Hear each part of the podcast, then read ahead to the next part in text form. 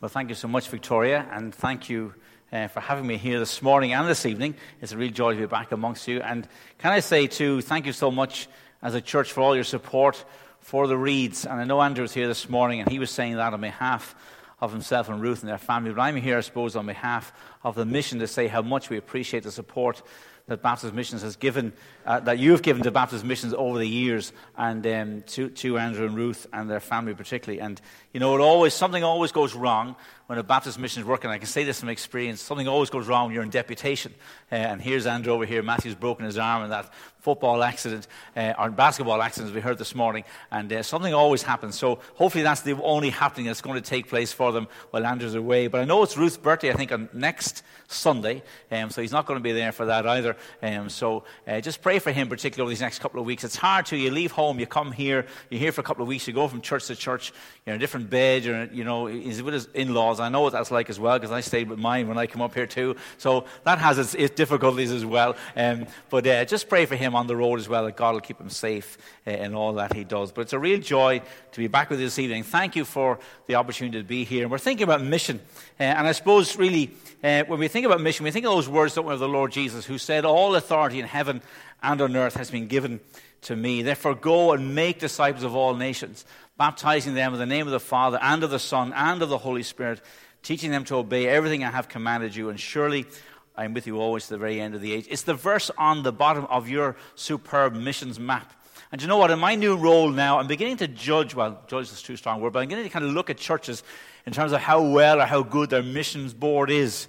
Um, some churches, you know, have Baptist missionaries on their board, or other missionaries who've either gone to glory or don't serve that mission anymore, or their children are maybe 15 years younger, younger on the board than they were, and so on. So, really impressed. Took home today, found one on my, in the pew. Really impressed with this leaflet as well. So, it's a real joy to be in a church where mission isn't something you have to apologize for. You know you guys here are involved in intermission. So it's a real joy to be here with you this evening. Said this morning, Baptist Missions, what are we about? Working together changing lives. It's all about partnering together. Uh, and we have all sorts of partnerships with the mission too, with other agencies here in Ireland and in France and Spain as well. But Baptist missions, as I said this morning, can't exist without our churches and our association working and praying and serving together. It's not my mission, and hopefully, and well, it never will be, but it's really your mission in terms of the churches together working. Well, what are we seeking to do in Baptist missions? Well, our basic aim is to obey, if you like, what Jesus has told us to do in that Great Commission proclaiming Christ, making him known, making disciples, not just converts, not just decisions. Big issue up here, isn't it, about being saved, right? You used to hear that phrase when I came up here a lot are you saved? Now, we know what that means, don't we? Um, but we're not just about seeing people saved, as in praying a prayer and there's another, another decision. We're seeing people being discipled people coming to faith, brought to God by the Holy Spirit, and being nurtured in the faith. And that's something that goes on uh, all our lives, as we were hearing from Andrew this morning. And then we gather those disciples together. And really, the Great Commission can only be obeyed, baptizing in the name of the Father, the Son, and the Holy Spirit, and teaching them to obey all things I have commanded you. That can only happen in the context of local churches like this, can't it? We're not saved in isolation units to go and live our Christian life by ourselves, me alone, myself. Um, we're saved, we're brought into God's family, we're brought into a family to be discipled and to grow together. And so we're about the business of planting churches here in Ireland, but in France and Spain and in Peru as well. And as you heard from Andrew this morning, we're in the business too of training leaders. Uh, particularly in Spain, through the ministry that Andrew's involved in. And he wouldn't say it himself, but I do believe that and, that ministry that Andrew has for the land of Spain is a key uh, place that he's in, equipping training pastors who go on to teach other people in churches, who go on themselves to teach others in the future. And so it's a real uh, um, a crucial ministry in the land of Spain. I mentioned this morning those churches in the Republic that have been formed um, under God and God's doing, God's leading, by God's grace. You know, you look back at situations. I look back at my 18 years in Cork, and you say to yourself, you know, only by the grace of God is anything done. Only by the grace of God we're here this evening. We've been singing, we've been remembering that this evening. But it's only by the grace of God and the mercy of God we have seen what we've seen. And yet there's so much more to yet see, and uh, places where we long to see God at work. And you know, the gospel does change lives and impacts communities. Um, let me tell you one little story about two guys in Youghal. Um, I was with an old, an old lady one day, coming to Christmas time, giving her a calendar, which you usually give out. And uh, I was talking to this lady in her home, um, and um, she started telling me about her grandson. His name was Simon. And she said, Will you pray for my grandson? He's getting trouble, trouble with the guards, he's drinking, uh, getting into trouble the weekends, he's been in court, etc. Will you pray for Simon? He lives in Ardmore. so I committed to pray for this guy, but actually said, Look, can I pray for him now with you? Um, and this lady, being from a Catholic background, for her, prayer was something you did in church. Um, but here was in her home by her fireside, prayed for her grandson Simon, that God would somehow intervene in his life. Well, I committed the church to pray to. Months went by. Um, a lady started coming to the church with her daughter, who heard about the church through a friend. In, uh, her daughter heard about the church through a friend in school, came to the youth club, brought her mom to church. Then her church brought her son, uh, uh, the, the woman brought her son to church then one Christmas Day. Very reluctantly he came. And then a couple of months later, she came in the door with her daughter and son and another guy. And after the service, I went to talk to this fella and uh, asked him his name. He said he was Simon, and he was from the village of Ardmore. Now, I sometimes am slow, and sometimes it takes a pain to drop. But I thought, hey, this could be the same guy. And turned out to be the grandson of this woman back six months previous that we began to pray for. His father heard about him coming to church in Youghal and thought, you know what, my son's in enough trouble with the guards. I've been in court. I don't want him joining a cult. Never heard of a Baptist church before. Never had a, had a Bible in his hand before. This man then began to come to church with the, with the one desire, only one aim, to stop his son joining a cult. And the first Sunday he came, he heard somebody speaking from 1 John chapter 1, and he was gripped. Never heard the Bible spoken about before. And he left that Sunday saying, okay, whatever happens, I'm coming back next week to hear what happens in chapter 2. And he came back. God began to work in his life. Picked up a little leaflet that was 2010 called The Final Goal. Began to read his way through that during that course that summer. And God brought that man, Philip, to himself. We actually now call him Philip the Evangelist. And here's the thing his mother, who was the lady obviously who originally the prayer started with, Mrs. Mulcahy, when we produced a little leaflet with Philip's testimony in it to give out in the town or other places, her mum, who's not a believer, went, went into all the shops where she's well known by all the shopkeepers and friends and neighbors, giving out the leaflet about her son. She was evangelizing, if you like, her neighbors um, because she was proud of the fact her son was in this leaflet. Um, and neighbors of mine, who I've been talking to, uh, began to read that leaflet too. It's just amazing how God worked. But you know, the son Simon, as far as we know, has never come to faith. But God has been at work in his life. But his friend, who was also in equally much trouble, and I ended up standing in the dock in Waterford Circuit Criminal Court one day, pleading with the judge not to send these guys to prison. One of those guys today is on a short term missions trip in Hungary. Can't speak Hungarian, but God is using him in Hungary to help with a church plant over there. So you know, sometimes we hear, get the big picture, and I've given you the big picture tonight, but I've also given you the insight into the fact that when God is at work, lives are being changed, and it impacts and changes communities as well. Um, and I had, uh, we had John Blanchard and Youghal a couple of, couple of years ago for a lunch uh, meeting, and the solicitor, and here's how God works the solicitor who's involved with those two guys through all their cases, all their court appearances, all the rest, he came to the John Blanchard lunch and he bought four of John Blanchard's booklets. His name is David Keane. You could pray for him. God's really at work in his life as well. But he wouldn't have been there if we hadn't been at all the court sittings and all the rest. So God has a way of working. A real joy to see some of those churches founded. And last September, to see the church in Nenagh in County Tipperary um, coming to existence. 23 founding members. I don't know how many members um, founded this church here. Um, but I know, for example, Newtownbreda started with 13 members. Um, so um, Nenagh not so bad, 23. Uh, maybe God will grow that church uh, beyond itself. And, and they have a real vision, not just to reach into Nenagh, but to reach beyond themselves to other places as well. Back in January, the last of the churches to be formed most recently in Cork was in Kinsale. Uh, and on the 17th of January, the church in Kinsale came into existence, again with 13 founding members. Pray for them as they start. I want to take you to Europe and fly you very quickly. Um, if we could all get on a plane, it'd be great, wouldn't it, for a couple of hours and head to France and Spain. There's the figures, folks 100 million people living in France and Spain, 100 million plus. And yet there's urban areas of Paris with 100,000 people living in them where there's no gospel church of any kind. Talk today about the magazine trying to raise the issue of France, and there's Tell you what, the free copies of the magazine went this morning. Uh, I had to tell Billy Covell that's the way to get the magazine now. Give them out for free. Um, Nigel, don't tell him that tomorrow. I'll be in big trouble. Uh, there's one copy left. So there's one magazine left. If you want to see me afterwards, I'll leave it out on the desk at the back and you can have that copy. But in that magazine, we're trying to raise the land of France. Um, and you know, I was at a conference um, about 10 years ago uh, in France that was trying to look at how do we stop the flow of missionaries out of France. So many missionaries are leaving France. And sadly, today, Baptist Missions, we don't have any missionaries uh, in France anymore ourselves. We are partnering now, uh, and hopefully more so in the future, with Philip Moore, who's in France, uh, now working with Acts 29. Um, but Philip went to, to France as a, as, a, as a, pastor, not as a missionary.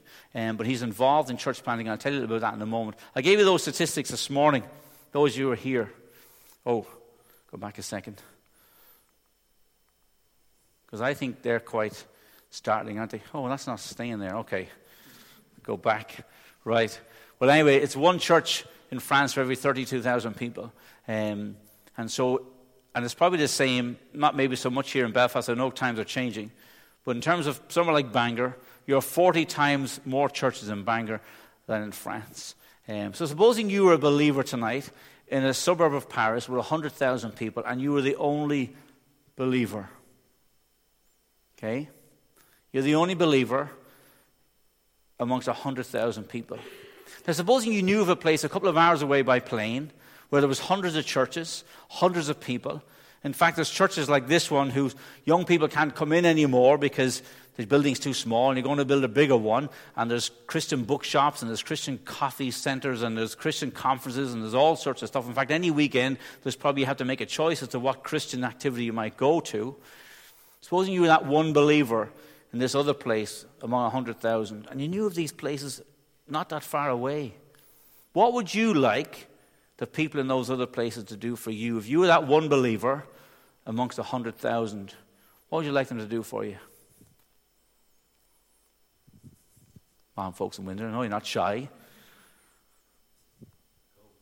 Go and help. Tell others. Okay, thank you, Richard. Anything else? What else could you, would you like people to do for you? Pray. Pray for you, yeah, because it'd be lonely, wouldn't it? Be hard, it'd be tough. Anything else?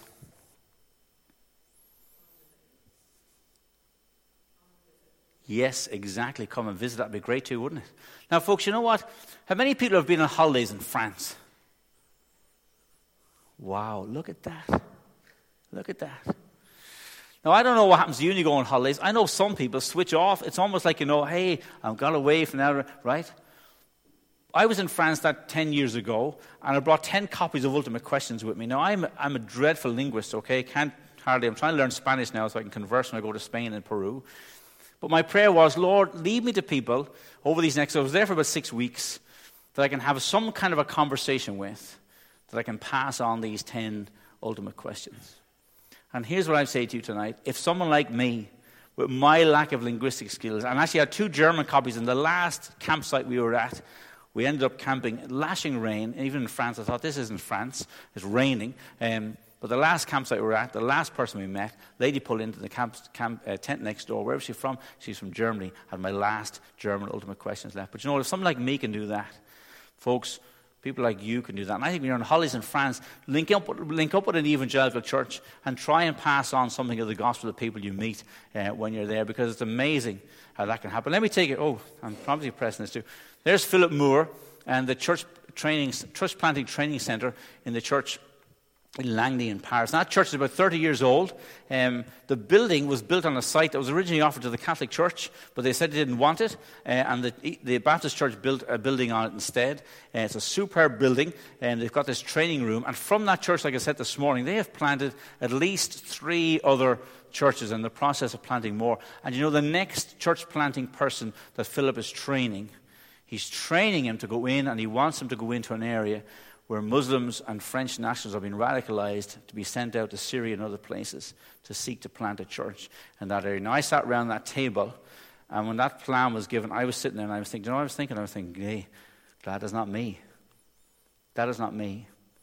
But their view is listen, that's the gospel needs to go into those areas too. People in there need to hear the gospel. People need to hear about Jesus and lives to be changed and transformed. So you pray for them. And I was really encouraged um, when I was there that weekend in Paris just to see what God has done.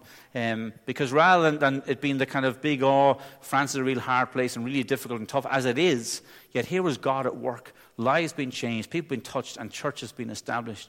Um, and they have a vision to see more being done, more churches being reached, and more places. And I met this guy, Matthias, on the Monday morning. You can see they're renting a building. It was a former dance studio. In fact, the mirrors were still there at the end of the room. It was really cool because I took a photograph of the guy standing talking at one end. It looks as if they're down at the other end because of the mirrors. But uh, um, former dance studio, mirrors, no car park, and yet across the road is a mainline train station into Paris. And Monday to Saturday, that train station, car park, um, you have to pay, but on a Sunday it's free. And so God's provided them with a car park. And the first time they met together, there were 53 people came um, to their gathering. Um, and the sale of Bibles in France is at an all time high. There are more Bibles being sold in France today than ever before. So, again, a bit like the Republic, we have a lot to give thanks to God for, and yet a lot more to see. And when you pray for those guys, the guy on the left of your screen, um, Francois, has only been a believer about a year or so. He's the first guy to be baptized in that new little group. And yet he was one of these guys, you know, he's a plumber, he's a carpenter, he knew all this kind of stuff. And there he was that day, uh, working away, getting that building set up, ready to, to, to, uh, to meet it. Um, mentioned Andrew earlier. He was here this morning, so I'm not going to say a whole lot about them, but just pray for them as a family. And pray particularly um, for Ruth uh, and the kids at, and over these next couple of weeks as Andrew is away here in Ireland. But I want to talk to you about the Elliots tonight, too, again, down the south of Spain in Rennes there. And uh, they're a couple who actually aren't really employed by Baptist missions. They're not really Baptist missionaries in the sense that we don't support them. Um, they're what's called associate missionaries. Now, I'd love to see the Elliots coming on board fully into the mission, um, funds permitting. But you know, when I talked to Andrew Elliott about that last September and said, Andrew, I'd really love to see you becoming a full, fully employed Baptist missions worker. This is what he said to me. He said, Mervyn, if you can find or raise or somehow that extra funding comes in, I'd rather you send me a person to come and help us than to send that support to us. He's already got two towns that they're looking into where they want to see a new church established in towns where there's nothing of an evangelical witness as far as they know. Um, now, that challenged me, and I hope it challenges you. And I'd love to be able to get to a place where Andrew, Re- Andrew Elliott's being fully supported and we're sending maybe another couple or two to go and work with them in the south of Spain. And uh, they also have a ministry reaching out to, to, Muslims coming across from Morocco, coming into Spain as well, and seeking to reach into them as well. And that team I mentioned this morning, if you're over 18, there's no upper age limit in this team. Although it's a Baptist youth team, it's also a Baptist missions team. So there's no upper age limit. But if you're over 18 uh, and you can speak some Spanish and you'd like to join that team, then contact Baptist Youth or come and see me afterwards. We'd love to have people joining us on that team at the 29th of June to the 13th of July. Instead, this morning, Johnny Young is leading that team. Johnny and Hannah going out on the 4th of May for a three month internship uh, with the church in Rennes there, and Johnny's going to go on then to lead that team. Uh, in Algeciras. So please pray for them and pray for that team and pray that God will really use that team. They're hoping that they're really going to spend most of their time reaching into those two new towns beyond Algeciras um, during the two weeks that that team is on. Want to fly you. It takes a little bit longer to get to Peru. Uh, it's a 12 and a half hour flight, as I discovered. I thought it was a 10 hour flight. Don't know if you ever had this thing before, but I got on this plane thinking 10 hours. Oh, and I looked at the screen in front of me and it said 12.5. Oh, that was just psychologically disturbing. Um, but anyway, got there in the end and really enjoyed uh, my time in Peru. We've got two families in Peru at the moment from Ireland and about 15 national Peruvian workers that we support um, in Peru as well. Pray for the Morrow family, um, Trevor and Christine. Uh, their, their daughter, uh, Rebecca, is now in college in Missouri Baptist University, and their son, Andrew's just moved to Lima, started um, about two weeks ago now uh, in his new school in Lima. Basically, his, his, his um, a levels. He's really in lower sixth, I suppose, equivalent is to here. Uh, but pray for them as a family. Obviously, Trevor and Christine in Ilo, uh, in, on the coast in the south of Peru. Um, Rebecca's in Missouri, and Andrew's in Lima. So they're a, a family separated by many miles. And do pray um, for them. And uh, pray for the work of the camp center that we have there in, in uh, Ite And uh, pray for Trevor as he seeks to help. There's a church in, uh, in, in La Pampa, in Ilo, where the pastor just moved to Lima. So he's helping that church at the moment look for a new pastor and trying to help that situation as well. So pray for them as a family. Christine has taken on new responsibilities. She's now the head, or they're called coordinators in Peru. She's the head of the English department in the school that she teaches in in Ilo. Um, so please do pray for her. She's had lots of opportunities to, to, to, speak to students and to staff in the school. She actually uses the Bible. It's a Catholic school in, uh, in Ilo. She uses the Bible as one of her main textbooks in teaching English uh, in her course. Um, but do pray for, for uh, Christine in that very key, vital role there in Ilo. The other couple we have in Peru is John Brew. Um, I don't know about you, but I, as a teenager, I heard of John Brew in Peru. Okay? And John Brew to me doesn't look any younger or older than he did 30 years ago. Um, and uh, married to Lourdes, who's a Peruvian national. And do pray for John. John works in the seminary that we have in, a, in the city of Tacna. 400,000 people living in the city of Tacna. And yet, a real joy it was for me to go and see some of the churches. This is one of the churches on the edge of the city, um, Palabra de Vida, it's called. Do you imagine an open space um, and real dry and dusty. It hasn't rained there for years. Um, and uh, real dry, real dusty, and people just coming in from the mountains, coming down from the mountains, and the city of Tacna now, which I think maybe 20 years ago had maybe 10 or 15,000 people living, now 400,000 people. It's a huge urban sprawl, and all those children there, and there were many more as well, um, and five or six other classes. There's, there's a, a picture of some of them. None of them coming from Christian families, from Christian homes. Uh, none of their parents coming to that church, but kids just coming in from the street, from around the area, being reached. And um, pray for them. And, uh, you know, I was really challenged. That's the pastor's wife on the left of your screen, Emeretta. Her husband, Quintin, uh, had a medical problem and uh, was unable uh, to get the medical problem sorted, just purely due to lack of finance. Um, and as a couple, they're living on approximately £250 a month. Now, the cost of living in Peru is less. As I discovered, it's great. Eating out in Peru is fantastic because, you, you, know, it's, it's, a lot cheaper than it is here. Um, but there was a couple really struggling. And uh, I was glad I had some mission funds with me. I was able to pass on to them. He was able to get himself checked out, and he hasn't been fully uh, brought back to full health and strength yet. But pray for them as a family as they seek to reach out into that community. There's the center of Tacna. So it's not all dry and dusty and barren. You've got your palm trees and it's beautiful. And Peru isn't this kind of backward place that maybe some of us think, you know, Paddington came from darkest Peru. Um, but it's not, you know, uh, it's not kind of uh, as maybe as dark as backward maybe as some of us have thought in the past. Beautiful place. People are very friendly and God is at work. And the church there has grown tremendously. And Baptist missions over the years, we've been, we've been working in Peru up to 90 years come uh, I think it's in two years' time, we'll celebrate 90 years of work in Peru. And hundreds of churches have been planted, particularly in the Sierra and the high up in the mountains area of Peru. Churches that were established 50, 60, 70 years ago that are still in existence today. And those local Peruvians getting on with the task of obeying the Great Commission to their own people. And yet, it is a church, it is a place in progress. This is a bit like what you'll see all over the city of Tacna. Uh, it's kind of like construction site, the whole place. Because what people do is they buy a plot of ground, they build their first floor, and then they begin to save money until they build their second floor. So, but they put up the steel girders and everything for their second and third floor. So it looks like a construction site everywhere you look. But the church is like that in Peru as well. It's grown tremendously, and yet there are difficulties and problems there, and there is a need for real leadership and training and help as well.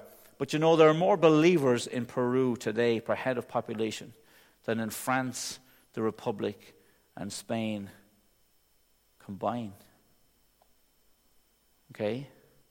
So we may think of darkest Peru, and I'm going on conservative figures. They reckon that about 20%, some people say 20% of the population in Peru are evangelicals. Now, if you even have that and say, okay, let's, let's be conservative and have that and say 10%, that still means there's about 3 million believers in Peru. And I actually said to some of the churches in Peru, that, that some of the churches in the Republic will give their left arm and their right arm for even half of the buildings that they have, some of the churches have out there.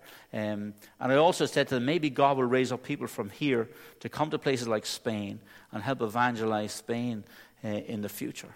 Uh, and that is a real and strong possibility. The Peruvian church is now sending out missionaries across the world. So it's no longer us you know, the guys from here, from the Western world, going to do our thing in somewhere like South America. It's God actually raising up now because people have gone from here and the gospel has gone out. People have come to faith. It's now God raising up people from those countries too to take his word to others. Here's a lady whose husband died about two years ago. He was a pastor we were supporting in Peru. Um, and after he died, we decided we would continue to support his wife and his family. And I had an, an afternoon uh, with her and one of our boys, and she just said her English wasn't great and my Spanish wasn't great, but we managed between her broken English and my poor Spanish. And really, I came back with a message just from her saying, Thank you for all your love, support, and help that has been given to me and my boys. She's four boys um, since Freddie went to be with the Lord. And that's some of the giving that goes to Baptist missions from a church like this. That's what it goes towards helping a widow like uh, Epi to cope with the loss of her husband and with the need she has um, uh, to help him or to help uh, her family through that difficult time. Well, we're back to the Great Commission. And in the last few minutes we have together, I want to just read um, Matthew 28, uh, verses 16 to 20.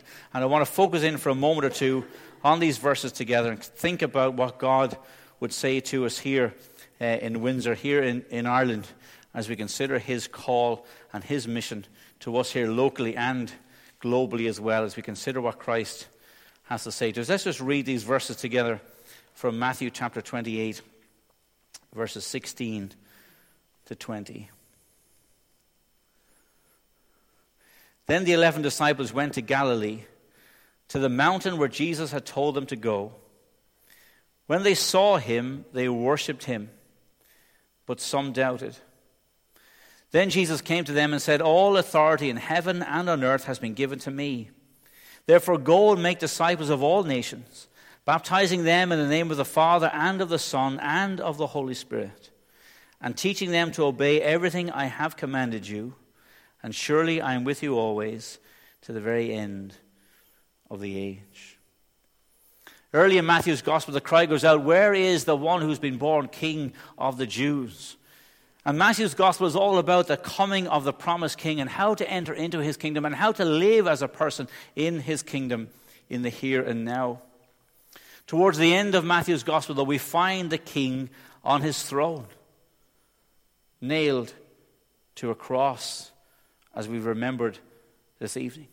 His crown is a crown of thorns, and all seems to be over. Two of his friends, as recorded by Luke in his gospel, Luke 24, are going home from Jerusalem back to Emmaus, downcast and dejected. And their cry is, We had hoped he was the one who was going to redeem Israel.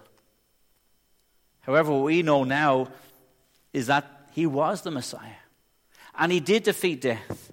And the angel said to those women who came to the tomb, He is not here, he has risen, just as he said. And 40 days later, he assembled those early disciples and gave them this global mandate, which turned their world upside down. We had hoped he was the one who was going to redeem Israel, was what the two on the road to Emmaus thought. But God had a much bigger vision. Christ had a much bigger vision.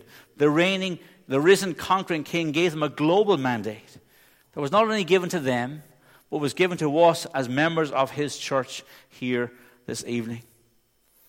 And you know, while lots have changed, lot has changed in our world since Jesus gave those first words to those early disciples, technology, travel, communication, and all the rest.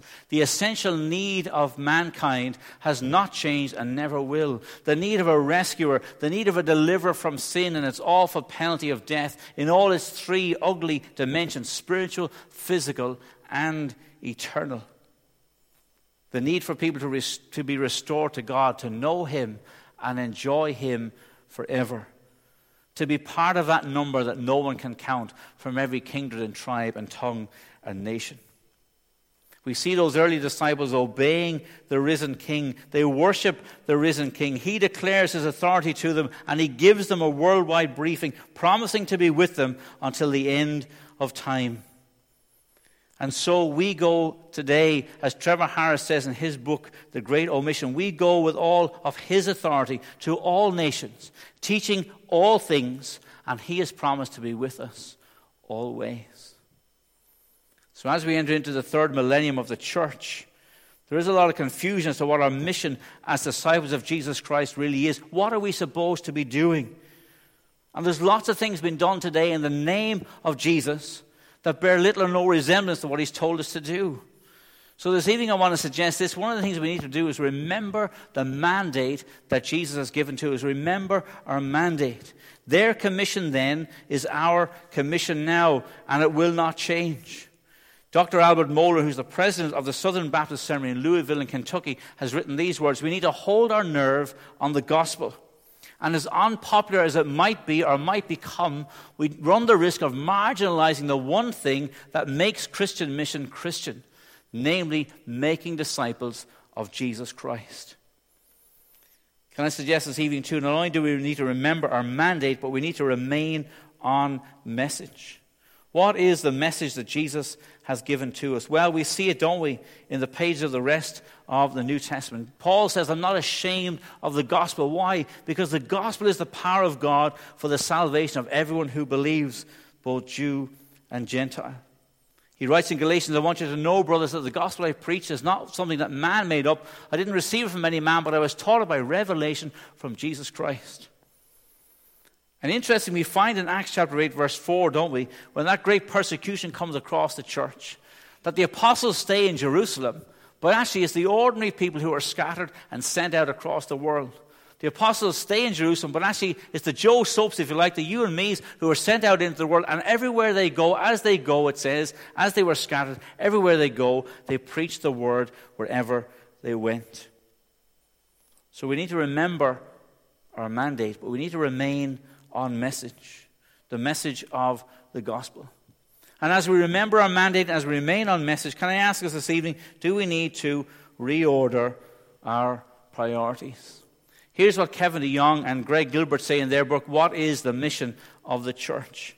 We believe the church is sent into the world to witness to Jesus by proclaiming the gospel and making disciples of all nations. This is our task. This is our unique calling. You see, brothers and sisters, this evening, there's lots of people in the world doing lots of good things, doing all sorts of things to help this world, if you like, and that's fine. But you and I, as believers, as you go back out into your workplace tomorrow, into your school, into your college, into your street, into your communities, wherever you go, as a Christian, you have a unique responsibility and you have a unique opportunity to bring this gospel to other people. Atheists out in Africa, digging wells and doing all sorts of good things, that's fine. But an atheist can't pass on the good news of the gospel of Jesus Christ to someone like you and I can if we belong to Him this evening. That is our task. That is our unique calling. They go on to say, We want the church to remember that there's something worse than death and something better than human flourishing. If we hope only for renewed cities and restored bodies in this life, we are of all people most to be pitied. And so, folks, while we should be involved in all sorts of things that help our communities and so on, as I was in Youghal, involved in lots of things in lots of ways of helping the community, helping the community to, to, get better, helping those guys who are in trouble with drink and with the law and all the rest. Ultimately, what we want to do is bring this eternal message from our eternal God that will help people not just in this life, but help them in eternity as well. As the church so loves the world, so loved by God, we will work to relieve suffering wherever we can, but especially eternal suffering. And, folks, I think that's something that we all need to be reminded. I, as Baptist Missions Director here this evening, I need to be reminded of that too. That the people around us that we meet on our streets, that we see, and so on, are not just, if you like, in difficulty in the here and now, but ultimately, without Christ, they have no hope for eternity. And that's something I think that we all need to be reminded of again and again and again. I once heard the story of a man who was a traveller um, going around a neighbourhood in Kinsale, which is quite a. Kinsale has some very um, posh houses. A friend of mine used to say you need a visa to go up the driveway. Um, but here was this traveller uh, looking for scrap metal. And one of the neighbours of this man whose house he was in saw his van at the end of the, at the, end of the house and decided to call the guards. Because after all, if a traveller's there, he's got a van, what else could he be doing except stealing stuff from somebody's house. And so the guards appeared at this millionaire's home, knocked on his door, and asked, Was there a problem? Was there a difficulty? And so on. And the man said, No, it's fine. Um, I'm just having a conversation with this gentleman. There's no issue at all. The traveler turned out to be a Christian. And here's this millionaire in his mansion, four top range cars in the driveway. And here's this traveler who was looking for scrap metal, sharing the riches of Christ with this man who, in the world's terms, had everything, but actually, in reality, he had nothing at all. Friends, as the church loves the world, as we love the world so loved by God, yes, let's do all we can to help relieve people in their suffering. But let's do ultimately all we can to relieve people in their eternal suffering. The greatest need in any community is for a Bible believing church. And I believe, like I said earlier, the Great Commission can only be lived out in the context of a local church. So, how is this church here going to impact the community around you. I know you are already. I know you're looking towards moving down the street, and I, my prayer would be that when you, if that works out and all happens, and you're down there, and in fact, I heard, talking to my in laws today, um, my father in law asked my mother in law to marry him as they left the Majestic Cinema on the way home. Um, and I think he did it on Windsor Avenue, so there you go. Um, I said to him, he needs to be at the opening service of that new building down when it comes, comes to be. But you know what? Won't it be great if God then takes that building and uses it, not for Windsor Baptist Church to have some great big place to look at and admire, but it becomes a place that God uses to impact the community around you. That's ultimately what it must be all about. Friends, there are challenges ahead in Baptist missions, just like you've got challenges ahead here in Windsor. And some of my goals for this year and maybe beyond, um, I'd love to see 500 new people getting our prayer news. And it was great this morning. Can I say you passed the test? Now, I don't know whether people thought they had to fill that thing in or what the compulsion was, but there's at least 50 names, I think, extra. So I've got my 10% of my 500 just being here this morning. Um, and if you don't know what I'm talking about, I've brought the clipboard back with fresh sheets, all right? Um, and uh, I know it won't have as many names on tonight because most of you filled it in, but if you don't know and you'd like to be added to the uh, Baptist Missions Prayer News to get every week, then please do add on. I'd love to see a thousand more people giving now, I know this church gives, so I'm not going to harp on about this this evening here. But you know what? If I had a thousand more people giving £25 a month to Baptist Mission, not only could I wipe out our deficit, which seems to be hanging over our heads for years, but also we, we could begin to plan strategically about sending people to help Philip Moore in France, about sending people to help Andrew Elliott in Spain, about sending people to some of the towns and places in the Republic where there's still no gospel witness. And I'd love to see it. If you're under 35, now you can't say this the other way around, say over 35 people won't do it, right? If you're under 35 here this evening, would you put your hand up, please? Up high. Great. Okay, now I'm going to speak to all of you for a moment, right? Let me tell you this story. There's a prayer meeting not too far from this building on a Friday evening that three ladies go to. It's one of the most encouraging meetings I've been at since I started in this new role. The lady running it is 78. But she began the prayer meeting when she was 20. And for 58 years, her and her friends have gathered to pray for missionaries across the world. Not just Baptist missionaries, missionaries from across the spectrum. It was a real joy to gather with them one Friday evening, these three ladies, and I tell you, just listening to them pray, I was just challenged by the amount of information they had and what they knew and their burden for countries across the globe. 58 years that lady has been running that prayer meeting. But here's the thing those three ladies won't be at that prayer meeting in 50 years' time, they'll be in glory. Unless we begin to replace a generation that pray and that give, who are over 50, let's say, at the moment, with a generation who are 35 and younger, then sooner or later, we're not going to have people anymore praying and giving and going. So, those who are under 35, I've got a special invite for you. Tuesday, the 12th of May. Now, if you've got exams the next day, don't come because I don't want your parents ringing me the next day saying, oh, you know, right? But Tuesday, the 12th of May at half past seven in Lisburn Baptist Church, but isn't that far away, not too difficult to get to. And Andrew Reed's wife, Ruth, will be there that evening.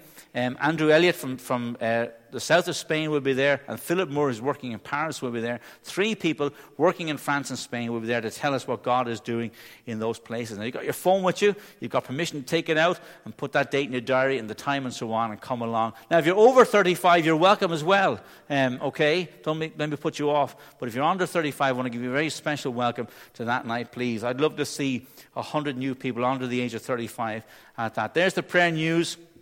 Mentioned this morning the sheet's going around. Some of you are filling it in. And I've taken too much time, but I'm going to end with this. Listen, what are we about?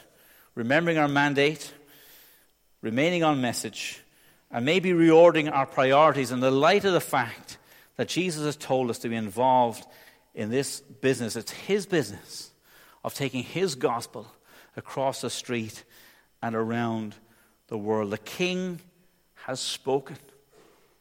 And if you belong to Him this evening, if He's your King, then I can I encourage you to be involved in this great task of taking His gospel across the street and around the world that others may come, like those early disciples, to worship Him too.